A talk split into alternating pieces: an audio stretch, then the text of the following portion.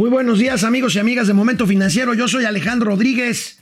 Los saludo esta mañana de jueves 23 de julio de 2020 en la que, como ya resolvimos el problema de crecimiento económico, ya rebotó en forma de V el índice del Producto Interno Bruto, ya se recuperaron millones de empleos, ya podemos estar eh, comerciando libre y abiertamente con nuestros socios comerciales pues entonces el tema del que hay que hablar es el avión presidencial. Entonces, eh, ¿por qué no hacemos algo? Miren, vamos a poner una pregunta, una pregunta a ustedes. ¿Ustedes creen que el avión presidencial lo debería usar el presidente López Obrador o no? Por lo pronto está de regreso, vamos a ver qué dijo el presidente. Este, y pues hay un comprador, parece raro, porque después de 19 meses en que se dieron cuenta que estaba bajo el sol allá en California, Ahorita vamos a platicar de eso, pero también de lo importante, las reacciones a la reforma de pensiones, inflación, en fin, tenemos mucha información aquí en Momento Financiero. Empezamos. Esto es Momento Financiero. El espacio en el que todos podemos hablar. Balanza comercial. Inflación. Evaluación. Tasas de interés. Momento Financiero. El análisis económico más claro. Objetivo y divertido de Internet. Sin tanto choro. Sí. Y como les gusta. Peladito y a la boca. Órale. Vamos, réjete bien. Momento Financiero. Aunque ayer las noticias eh, se centraron básicamente en dos cosas, la reforma de pensiones de la cual ahorita vamos a volver a hablar y la elección de cuatro consejeros nuevos del Instituto Nacional Electoral, también ocupó espacio la llegada del avión TP-01 del Dreamliner de, vendido por Aeroméxico a la Fuerza Aérea Mexicana, el famoso, el famoso avión presidencial. Y hoy el presidente se refirió a esto habló de la mala leche de quienes criticamos el costo que significó tenerlo durante 19 meses en un hangar, y ni siquiera en un hangar techado, al aire libre allá en California. 10 millones de dólares se gastaron en el último año, pues nada más por tenerlo ahí detenido y sin usar. Yo ayer tenía una discusión por ahí, porque decían, oigan, este ostentoso y costoso avión, pues ¿por qué no lo usan, hombre? Imagínense ustedes que digan que el Palacio Nacional, que fue y es ostentoso, pues se tuviera que derruir por esas razones y por lo caro que cuesta su mantenimiento. Su mantenimiento. Bueno, pues hoy el presidente vive en Palacio Nacional. En fin, ahí, les tenemos esta pregunta, pero miren, vean lo que dijo esta mañana el presidente de la República justificando esto que acabo de decir. Nuestros adversarios eh, están hablando de lo que ha costado ¿no? mantener el avión, lo que costó mantenerlo en Estados Unidos. No, eh, es lo que se tiene que pagar por mantener un aparato mm, de ese tamaño, de esa dimensión. Cuesta mucho mm, el mantenimiento, la operación. Imagínense cuánto también nos hemos ahorrado de no usarlo. Bueno, Está bien, ahí cada quien su opinión. Yo creo que ese avión se debió haber usado este año. Yo creo que si fue un exceso comprarlo, bueno, ya está ahí y sale más caro tenerlo detenido e incluso malbaratarlo, porque el presidente habla de dos ofertas. Dice que hay un comprador que ofrece la mitad en especie, la mitad en especie, no crean que con cuerpo mático, la mitad con aparatos y equipos de salud y la otra mitad en efectivo. Habría que ver el origen del efectivo. Y otro comprador que desea comprarlo todo en cash. Habría que estar muy al pendiente, ojo con el origen de estos recursos. Pero bueno, el caso es que seguramente este avión, que ni siquiera es propiedad del gobierno mexicano porque está en un esquema de arrendamiento financiero, lo que se conoce como leasing. Pero bueno, anoche, anoche, mi amigo el periodista Salvador García Soto, dio a conocer en exclusiva una información que de confirmarse sería, sería una bomba. Resulta de que García Soto adelanta que el comprador sería un empresario árabe saudí para regalárselo nada más y nada menos que al presidente de Egipto, Abdel Fattah el Sisi. Vamos a ver, vamos a ver si esto es cierto. A lo mejor pues el avión presidencial, eh, que está muy bonito con las líneas verde, blanco y rojo, termina ahí con algunos motivos arabescos y bueno, pues con un interior todavía más lujoso, todavía más lujoso del que tiene. Pues opinen, opinen. Eh, mientras tanto, pues entre esto, el circo Lozoya, en fin, muchas cosas. Pues distractores o no, ustedes, ustedes opinen. El próximo lunes, el presidente de la República ofrecerá su conferencia mañanera. Hoy se va a Oaxaca, mañana da la conferencia en Oaxaca, y el lunes hará su conferencia en el hangar presidencial con el avión, con el avión TP-01 de fondo. Seguramente se subirá, subirá ahí a, a, pues a los periodistas, a quienes estén ahí con él, y dará a conocer cómo va, cómo va el tema de la venta, cómo va el tema de la rifa del avión que no se va a rifar. Pero bueno, ahí tenemos estos, estos distractores. Mientras tanto, yo sí quisiera destacar, destacar que ayer eh, lo que ayer dimos a conocer de la reforma de pensiones, realmente es impresionante la cantidad de noticias y lo que destacaron los medios de comunicación desde ayer mismo y hoy por la mañana. Las reacciones fueron múltiples, múltiples y mayormente positivas. ¿Por qué no revisamos las primeras planas que hoy que hoy publican los principales diarios. Ahí tenemos el financiero, gobierno e IP lanzan reforma a pensiones. Es una reforma ciertamente consensada con los empresarios. Reforma a pensiones con apoyo empresarial. Recuerden que la diferencia para aumentar la contribución para una mayor pensión la ponen los empresarios. La jornada, aplauden empresas y CTM. CTM está vieja, Central Obrera, la reforma de la 4T a pensiones. Tenemos el Sol de México, plan, planean subsidiar, plantean subsidiar a quienes menos ganan. Pues es una forma de plantear esto. Ciertamente ese dinero va a ir para los que menos ganan para poder aspirar a una pensión mínima garantizada. El Heraldo de México, luz verde a nuevo sistema de pensiones. Ahí tenemos el avioncito distractor. Reforma, entra IP, o sea, iniciativa privada al quite para las pensiones. Ahí tenemos pues más o menos las características. Cirugía mayor a pensiones, dice el economista. Les recomiendo una nota de Elizabeth Albarrán que tiene muy bien resumida las características que ayer les dábamos a conocer aquí. Buscarán un retiro más digno, dice Excelsior. Esto es cierto, de eso se trata. La razón, el periódico, la razón va reforma contra mini pensiones, la subirán hasta 40% en 8 años.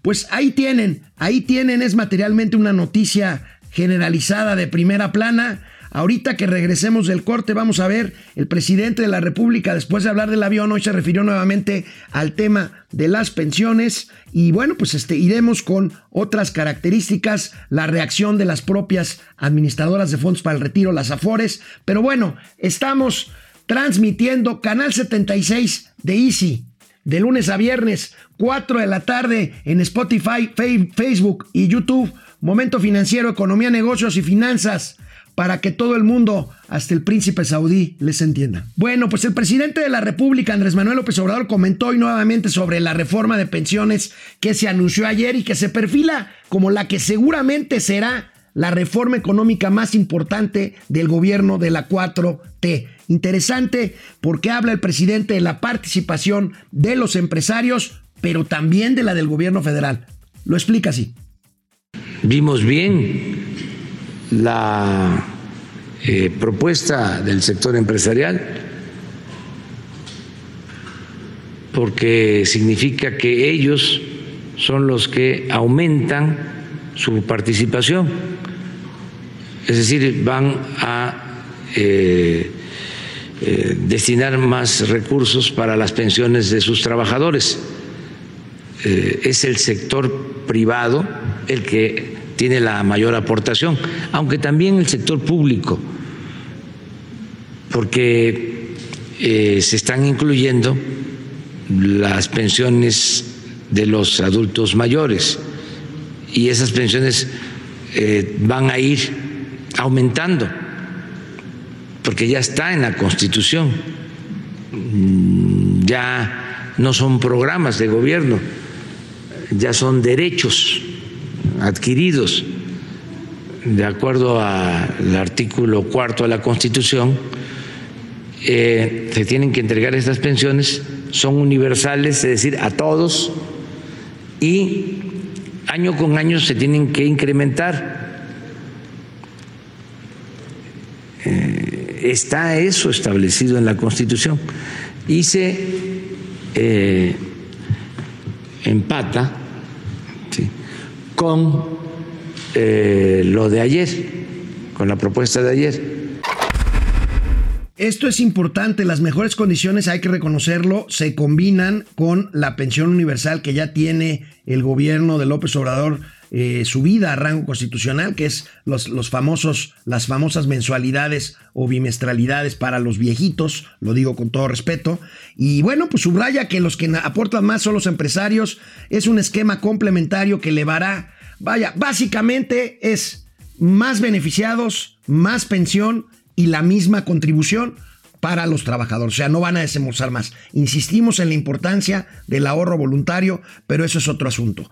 Ayer, Bernardo González Rosas, el presidente de la Asociación de las Afores, estos, estas administradoras que son las que manejan nuestro dinero, el dinero de los trabajadores, y que fueron pues pieza fundamental sin duda para lograr esta reforma, hace, hace Bernardo González Rosas lo que yo creo que es el punto político relevante de esta reforma, porque puede y debe, espero yo, no lo sé, ser la pauta para lograr otros acuerdos de este tipo en un país que está completamente polarizado. Veamos. Este es un acuerdo que, como decía, logró construir Carlos Salazar con el apoyo evidentemente de todos los miembros de la Comisión Ejecutiva del Consejo Coordinador Empresarial, pero es un acuerdo que implica eh, pues que confluyen a él, eh, lo decía Carlos en la mañana en el evento en, el que estuvimos, en el que comentaba pues el sector, las actividades primarias, eh, la, industria de la transformación, las manufacturas, los importadores y exportadores del país, las empresas globales, las grandes empresas nacionales, las pequeñas y medianas empresas, los comerciantes, el turismo tienen una responsabilidad social, Michael. Dijimos que si no hacíamos algo pronto, eh, tendríamos eh, crisis sociales o estallidos sociales como los que hemos visto en América Latina. Y, creo que esa es la principal motivación. Me han preguntado varios colegas tuyos eh, cuál es el, incluso se lo hicieron al presidente, ¿no? ¿Cuál era el truco detrás de, esta reforma? No hay truco, lo que hay es un esfuerzo gradual que por lo tanto puede ser presupuestado por las empresas eh, para asumir una responsabilidad que como Estado mexicano eh, tenemos que afrontar. Y, creo que eso es lo, inédito, lo, lo, que es súper relevante y la responsabilidad con la cual el gobierno de la República, encabezada por el presidente de la República, toma, como dijeron en la mañana, la decisión de resolver en su administración y antes de lo planeado, eh, el tema de las pensiones, ¿no? y, resolver tanto con una pensión universal como con estas mejoras que se proponen, también dando certidumbre de largo plazo a lo que se ha construido y quitando del medio, Michael, estas dudas o estos planteamientos que algunos legisladores en lo individual o algunas voces, algunos intelectuales, eh, pues habían planteado. Eh, creo que es algo, eh, de nuevo, muy positivo. Tiene razón Bernardo González Rosas, el presidente de las Afores, el representante del gremio de las Afores, y esto lo digo yo, que constituye un ejemplo porque aquí, independientemente de que representa un beneficio político importante para el presidente López Obrador, se ve que López Obrador puede llegar a este tipo de acuerdos más allá de su animadversión, e insisto, esto lo digo yo, por el sector empresarial y por todo lo que tenga que ver con el sector privado. Había voces que ya se acallaron, que esperemos que así sigan, que hablaban de privatizar las afores y volver a un esquema como el de antes en el que el gobierno es el que repartía para todos en vez de tener administradoras profesionales que además garantizan rendimientos muy por encima de lo que puede cualquier trabajador obtener en cualquier cuenta de ahorro y en cualquier esquema de ahorro. Importante, Carlos Salazar, presidente del Consejo Coordinador Empresarial, hoy en la mañana subrayó, subrayó, le dijo a Ciro Gómez Leiva que los empresarios quieren colaborar con el gobierno federal para incentivar el desarrollo. Es un mensaje que manda otra vez Carlos Salazar, que había estado pues como apestado de Palacio Nacional, que ayer reapareció, reapareció ahí, que el presidente le dio todo su, toda su coba, todo su, todo su este, espacio y bueno, dicen los empresarios, lo que queremos es cooperar. Ojalá y esta sea una punta de lanza, un principio para poder ver esta cooperación que se cayó, que se diluyó, que se vino abajo desde el mismo día en que el presidente canceló la obra del Aeropuerto Internacional de la Ciudad de México hace ya, hace ya un par un par de años. Bueno, esta iniciativa de las Afores se discutirá el próximo periodo ordinario de la Cámara de Diputados en septiembre. Ojalá y sea rápido, ojalá y no se contamine. Ya está la línea del presidente, yo creo que la mayoría de Morena la adoptará como propia. Hay coincidencias del PAN, hay coincidencias del PRI. Bueno, pues vamos a esperar a que esto se haga ley y que haya una discusión plena y seria sobre el tema de las De regreso de la pausa, vamos con el reporte de la inflación que repunta un poco hacia la primera quincena de julio, el reporte del INEGI, pero bueno, volvemos aquí a Momento Financiero, Economía, Negocios y Finanzas para que todo el mundo las entendamos. Canal 76 de Easy, 4 de la tarde, lunes a viernes, Facebook, YouTube y Spotify. Regresamos. Vamos a pasar lista eh, con todos ustedes antes de pasar a la inflación. Alejandro Méndez desde Querétaro Rock. Jorge José Almazán. Franco Soria desde Aguascalientes. Hola, depredador mercenario, ¿cómo estás? Eh, hay riesgo de que si se vende el TP01 con insumos, estos los puedan dar en un precio muy inflado que pagarlo en efectivo. No sé a qué te refieras con insumos. Si te refieres a la adecuación para que fuera el avión presidencial en el año pasado, pues me imagino que eso va en el costo. Yo lo que creo es que el costo va a estar castigado de cualquier forma, más en estos momentos, como está la cosa. Jesús, Jesús Saga, eh, saludos de la estación del cablebús de la Pastora, con cuidado, Jesús. Pili Sanz, saludos y doña Austeridad, aunque se secuestre a Mauricio, se lo volvió a secuestrar. Están Mauricio y doña Austeridad formados eh, ante en una fila de un pueblo bueno que quiere subir al avión presidencial para ver, para ver si lo pueden comprar.